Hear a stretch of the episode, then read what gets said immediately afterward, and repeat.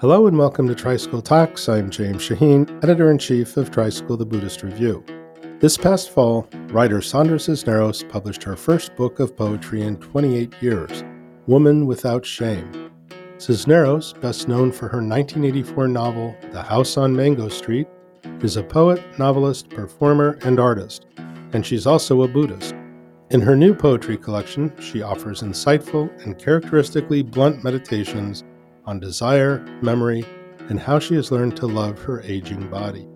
In today's episode of Tricycle Talks, I sit down with Sandra to discuss her writing process, how she combines Buddhist practice with the indigenous spirituality of her childhood, and what it means to be a woman without shame.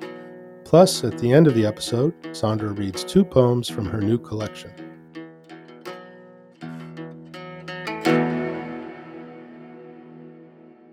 Okay, I'm here with poet and novelist Sandra Cisneros. Hi, Sandra. It's great to be with you. Good morning from Chicago. Oh, you're on book tour, right? Almost at the end. So, we're here to talk about your new collection of poems, Woman Without Shame. So, what does it mean to be a woman without shame? I think it means to be a woman to be able to speak in our society because so much of our society silences us. For me, it's been one of overcoming several shames in my lifetime. And, you know, it doesn't mean that I've eradicated all of them. I still have some, but I'm 67 and now I know what to do with that shame. I write about it in my poetry and I transform it until it illuminates me and I'm able to speak. To publicly be in front of an audience reading is a different order and has demanded a lot of courage, but it's brought a lot of calm to me as well. So, in the first poem of the collection, you distinguish between a woman without shame and a shameless woman. So, can you share more about that distinction? Well, a shameless woman is being judged. A woman without shame isn't thinking about judgment, she's beyond that. I think that's the major difference for me to be able to speak my thoughts without censoring myself, thoughts without thinking about el que dirán, the what will they say, you know, and dismissing evaluations from society. You know, it's interesting. We just interviewed Bob Waldinger, who heads up a longitudinal study of people through their lifetimes. They've been doing it since the 1940s. And he was talking about regrets at the end of life. And he said, one regret, and particularly for women, was I wish I hadn't cared so much about what other people think. I think that's absolutely right. For me, I was so obsessed with trying to gain the approval of the men in my life, my father, and then partners in my life. And when you're young, especially a teenager or in graduate school, your peers, there's a lot of that. I think I had to dismiss also what society expected of a woman, you know, having to consider getting married and having children. And I was able to go my own path but it took some doing. You talk about your books as your children, and you describe writing, like writing a poem, as giving birth in a way. Can you say something about that? Poetry comes from such a private place. That's why I don't necessarily need to publish it. It's for me to understand myself and my life. And I really feel as if I harbor these poetry embryos for several months, years, before they are expelled and I write them, clean them up, swaddle them, and maybe I'll share them with someone else, but not necessary. It's not necessary for me as a writer to do that. For me, it's more about the reasons why we meditate, you know, the reasons why we retreat and transform whatever is obsessing us to illumination. It's more about my own spiritual development poetry is very, very close to meditation for me. It's not about anyone else but myself. It's been 28 years since your last book of poetry. Can you tell us a bit about the book and what inspired you to write it, especially why now? I think the question why now is really a question from people from the outside looking in. I've been writing poems since I was 11 years old. I've never stopped. And the last 28 years, I've been writing them, but I've not published them. So I'm writing them even now this year while I'm right. on book tour. I just don't publish them because I'm never satisfied. I don't feel they're finished.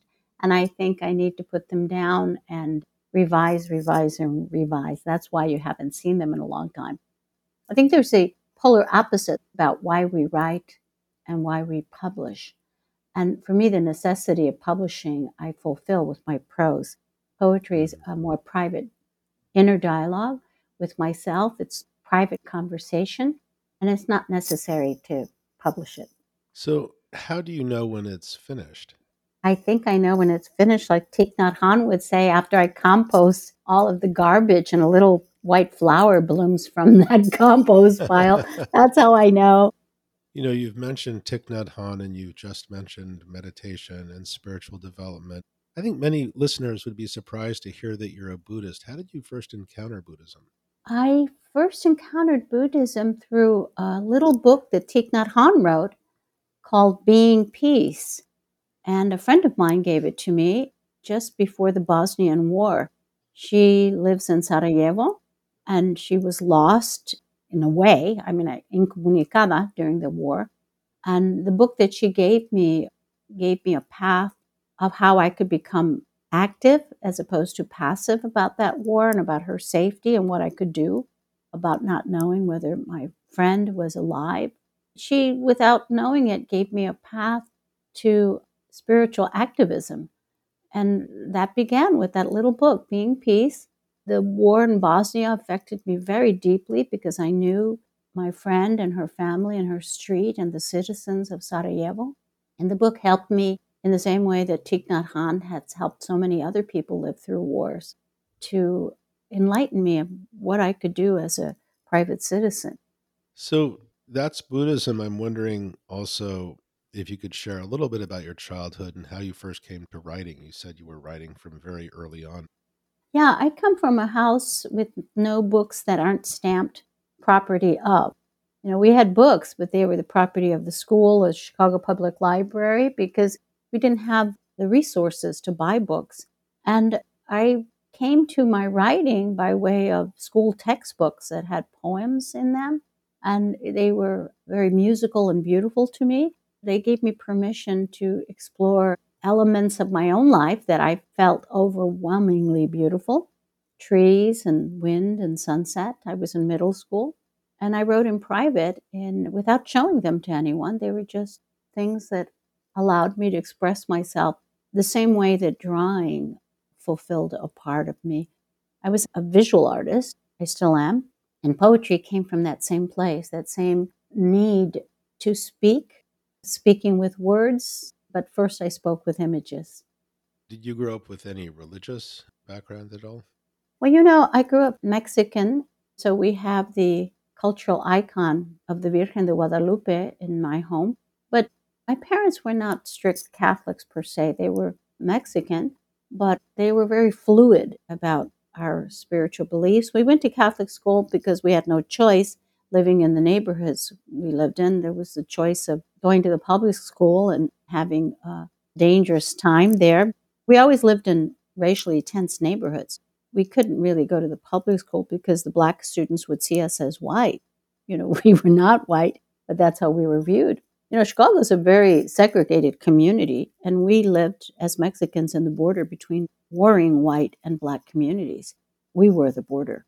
So we had to go to Catholic school, even though we didn't have any money to be there. So my father always had to get a tuition break. And that tuition break allowed us to go to Catholic school. But we really weren't devout. We were just going to Catholic school because of racial tension in Chicago and because we could get a better education. There was a lot of chaos in the public schools in the inner cities where I live. You know, you mentioned Guadalupe, and I know that you call yourself a Buddhalupista, term that honors the Buddha and Our Lady of Guadalupe. Can you share more about how you combine your Buddhist practice with the indigenous spirituality you grew up with? Well, it was Thich Nhat Hanh that reminded us that we had to go back to our cultural roots you know, my father's family is from the neighborhood, the Basilica of the Virgen de Guadalupe, and that's where I used to play as a child. I made a trip to that basilica as an adult, and it was the first time that I had a very profound connection with the energy and the community and the people and their faith. it wasn't necessarily a connection with the Catholic Church. No, it was a connection with that spiritual site, with the land, and with the poorest of the poor who were coming to put their energy there and hold that energy there. So I don't see myself as Catholic, and I don't see the Virgen de Guadalupe as the mother of Jesus. The Virgen de Guadalupe that I visualize is simply an energy for love. That's how I understand it, that I had to open my heart to the Virgen de Guadalupe because of her gender and her color. But I understand her as, as simply a vessel of love. I understand that you have a tattoo of the Virgin of Guadalupe seated in the lotus position. yes, I do. It, she's actually a merging of Guan Yin and uh, the Indian goddesses and the and the Virgen de Guadalupe and Coatlicue is there. It's just a, a fusion of the goddesses. But to me, you know, it, it, it's all just a, a metaphor for love, mm-hmm. for love and compassion. So, Sandra, you were born in Chicago, as you said, and later lived in San Antonio. But in 2013, you decided to move to Mexico. What made you decide to move to Mexico, and what has it been like living there? I understand you're in San Miguel de Allende. Yes, that's correct. It's hard to explain this to people who haven't experienced a spiritual voice that woke me up in the middle of the night when I was first visiting San Miguel de Allende. I was awake in the middle of the night, and a voice came into my head and said, You are not your house.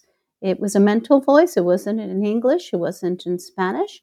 That time in my life, I was terribly involved with my foundations and with the legacy of my home and its property. Since I'm single and don't have any children, I was involved in planning to leave that to the city of San Antonio and to my foundations, the Macondo Writers that wake up call made me understand that I was not my house, I wasn't my property, I wasn't my foundations, and that I needed to return to my writing and stop being a philanthropist and an arts administrator.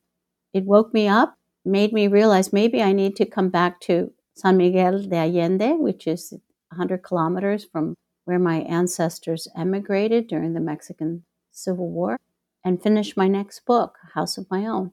So that's where I went. And it was because of this voice that entered my head. If it had come from me, I would have had a lot of doubts, but I've had other experiences like that in my past where sometimes a message comes to me. And I hated that message, heeded, H E E D E D, and followed it as I have in the past. And it's always taken me on my spiritual path. I trusted that message. I think that being in Mexico has brought me in touch with a society that's deeply indigenous and deeply connected to the spiritual. And that has helped me on my spiritual path.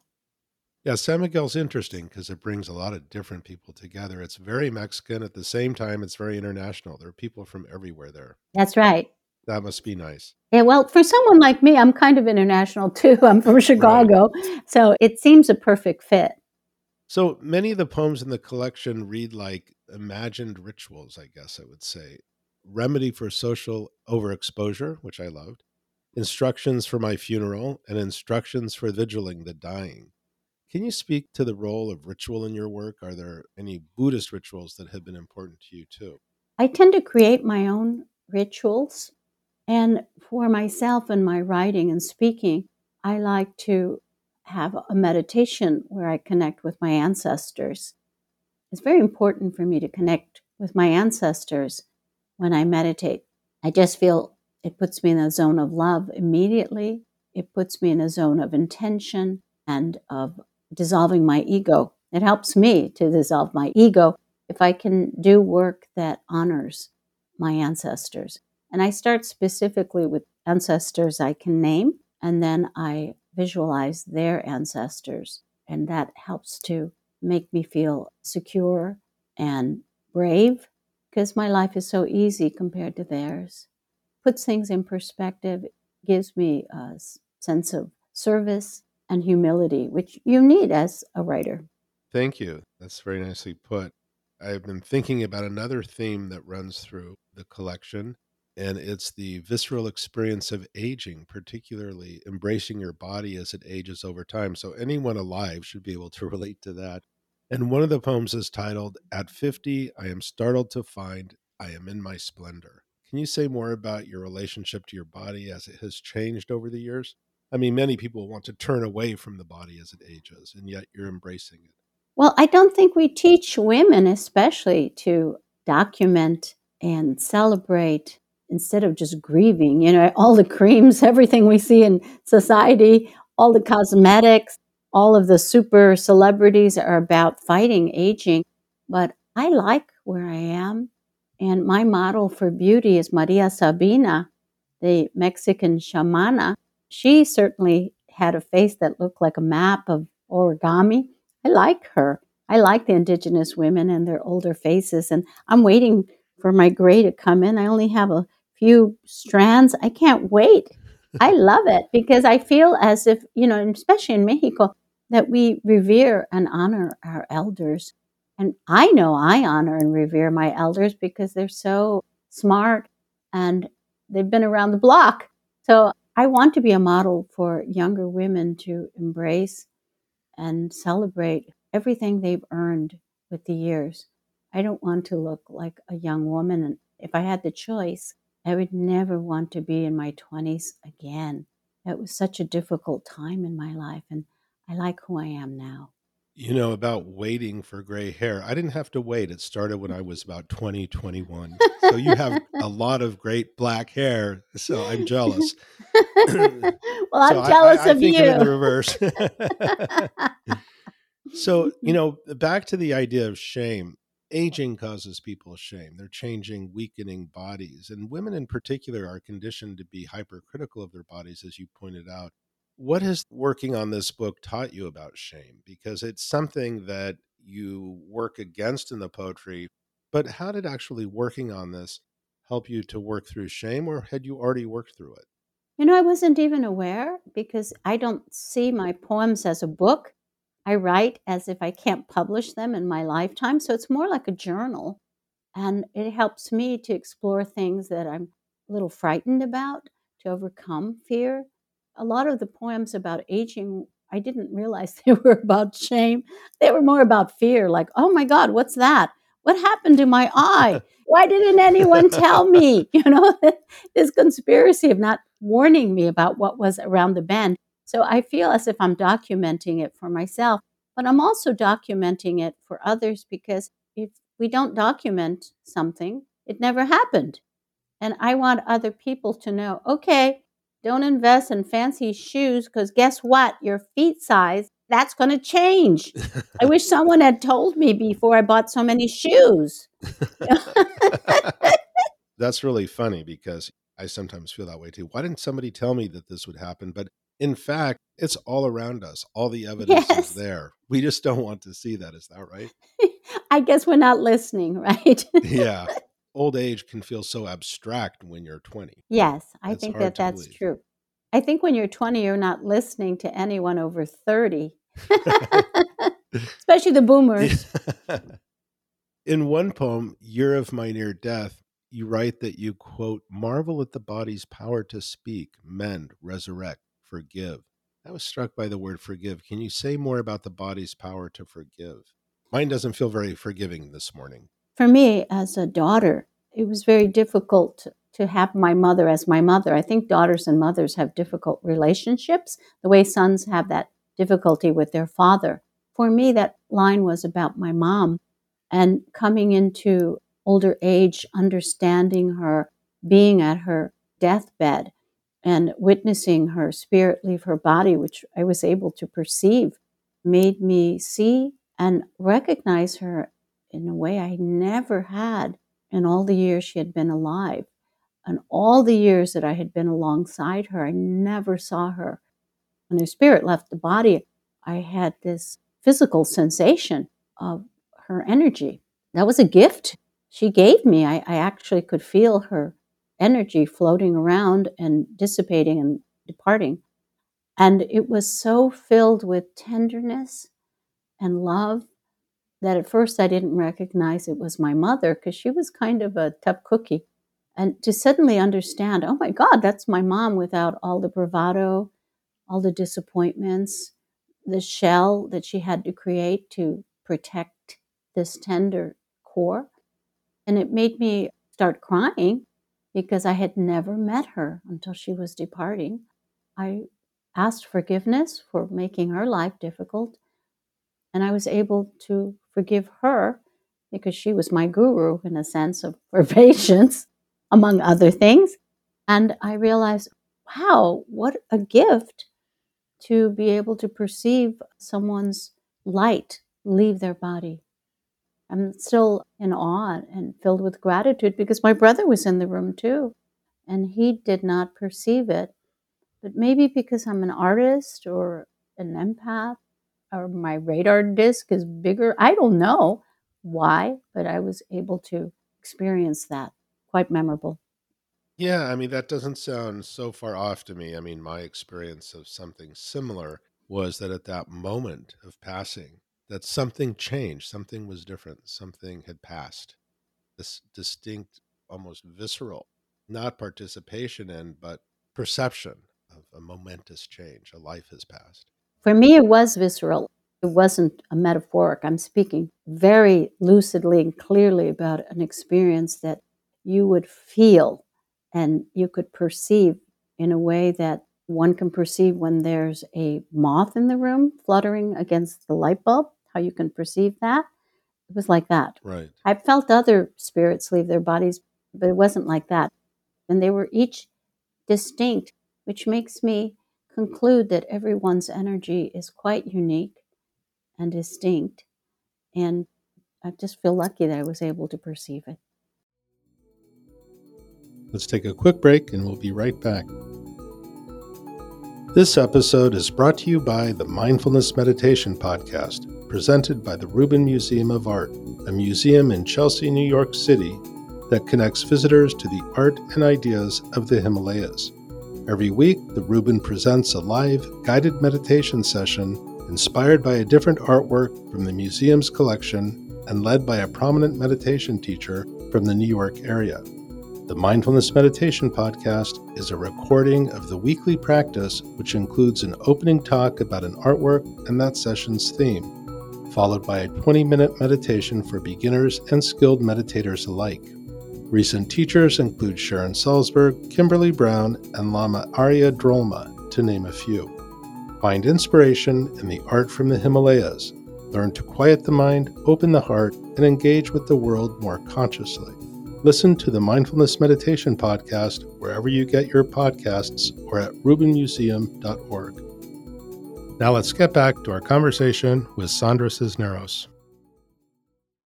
You say that you write poetry because you push truth out from your womb. I mentioned this earlier. Could you say something a little bit more about the writing process?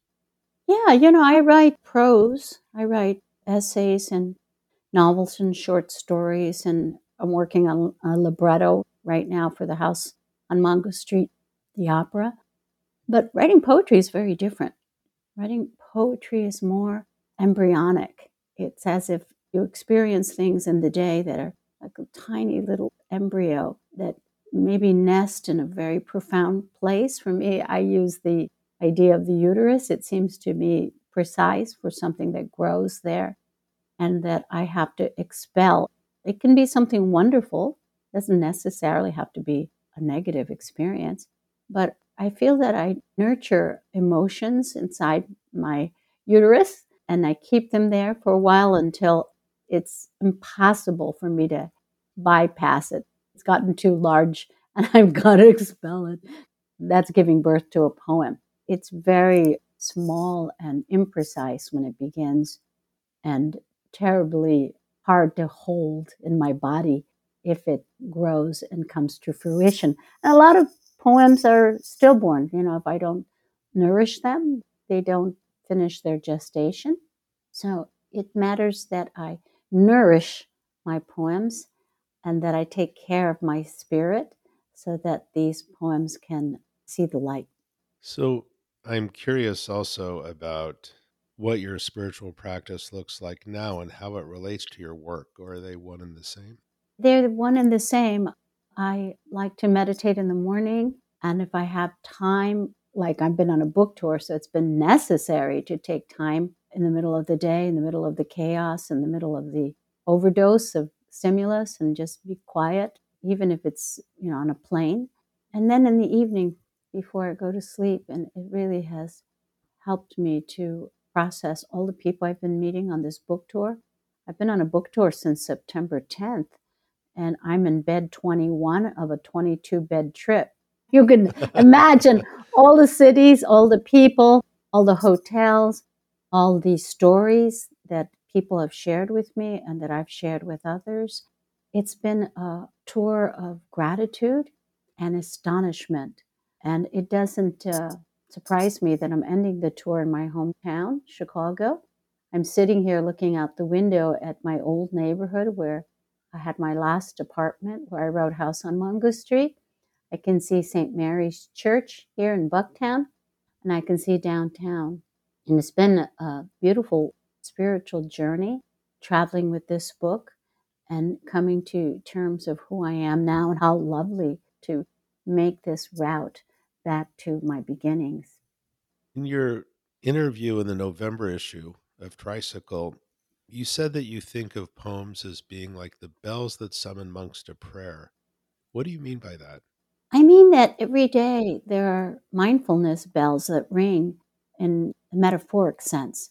Someone will say something to me, or I will see something as I'm walking or writing or talking with readers or witnessing a speaker at a book fair that I'm attending.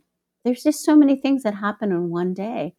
I know when something's the possibility of a poem, it resonates like a mindfulness bell.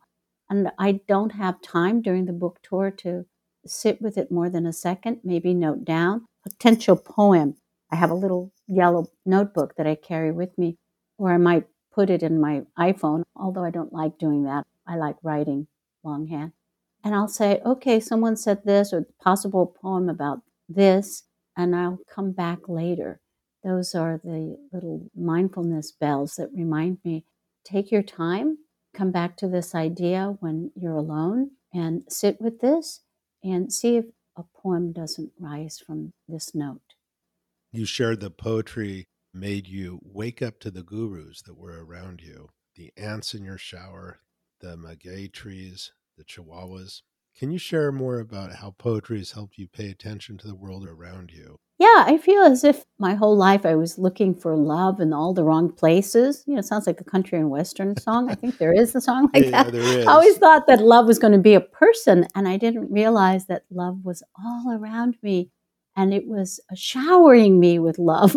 But I didn't know to listen or to look and to sense it. And now, especially with the pandemic and lockdown, I've been in my convent of one, really paying attention to the flora and fauna around me, the experiences of being by myself without interruption, and being very quiet and being very amused and enlightened by small things. You know, sometimes the color of a spider contrasted with the rose that it lives in, or sometimes it's just the light at a certain time of day, or the clouds crossing over my terrace, or my animals, because I live with four little dogs. Each of them has taught me so much and continue to teach me. So I feel fortunate that I did a spiritual retreat during the pandemic. I feel a little shame sometimes that I savored lockdown so much when so many people were suffering. I found that I needed to wake up to my own company and to the gurus that were all around me sending me love. Yes, so much about writing is solitude. So you were taking that opportunity to experience solitude. Is that correct? I like being alone, actually. If I was allowed to, I would go live in a cave and put a rock in front of it. But my agent and society compel me to be the author, which is the opposite of being the writer. Well, it's very nice of you to do the podcast with us. So, in the final sentence of the acknowledgments you write, I have winnowed these poems from three decades, two countries, and too many houses. In 17 days, I will be 67. It is time I let them go. What does it look like then to let go? Isn't all of life about letting go? I think in a couple of weeks I'll be 68, so it's been some time since I lifted my pen, but I think it's a practicing letting go and accepting and being where you are. I think that's where I'm supposed to be. I don't know because I'm only 67, but I hope to learn more in the years that come before I transform into a Magay. I really hope because I feel like I'm just scratching the surface, James. I feel like I've got a long way to go. I'm just a baby Buddhist. I don't know. I don't feel like I've mastered anything except what my writing has taught me. And I'm trying to serve my apprenticeship. And I'm dazzled by what I'm learning at 67. I look forward to the next chapter of my life because I feel everything in my life has brought me to this apprenticeship the Buddhism, the travels, the writing, the move to Mexico, where I'm in a community that's so spiritually aware, living in the country of Mexico with so close to nature. All of it is about serving my apprenticeship. And I'm so grateful and excited to be almost 68, very young, and a long way to go before I call myself master of anything. You know, it's interesting when you said it is time I let them go. I was thinking of letting the work itself go. I mean, letting the poems themselves go. Is that correct? Is that what you meant? I mean, letting the poems go, yes, but I also think that's a good mantra for the years that are ahead of me. I think it's mm-hmm. both now that you mention it. When I wrote that line, I meant I'm going to share these poems finally. They're mine, and I'm ready to share my most private thoughts. But I think it's a good mantra for the apprenticeship I'm serving. I thought of Ocean Vuong. We interviewed him some time ago, and he talked about once it was written, he puts it on the river and lets it float downstream. He sees too many writers floating downstream with it and eventually sinking. So he needed at a certain point to let the work go. That's a beautiful visualization. I need to hang on to that about other things that I got to let go too. so thank you for that lesson today. Well, thank you so much, Sandra. It's really wonderful to be talking with you. To close, would you mind reading a poem or two? I mean, sure. Pick two of them, but if you prefer to read another one, that's fine too. Oh, do I get to pick? Well, you can go ahead and pick. We picked at 50, I started to find I'm in my splendor and remedy for social overexposure on pages 10 and 12. But I like, like those. To... No, oh, I like those. Well, those are, those are good those. ones. All right. This is a poem I wrote, of course, without ever realizing anyone was going to see it when I was 50. But I need to write another one when I turn 68 in a couple of weeks. At 50, I am startled to find I am in my splendor. These days, I admit, I am wide as a tule tree. My underwear protest. And yet, I like myself best without clothes when I can admire myself as God made me. Still divine as a maja, wide as a fertility goddess, though infertile I am, as they say, in decline. Teeth worn down, eyes burning yellow, a belly bountiful, and flesh beneficent I am. I am silvering in crags of crotch and brow, amusing.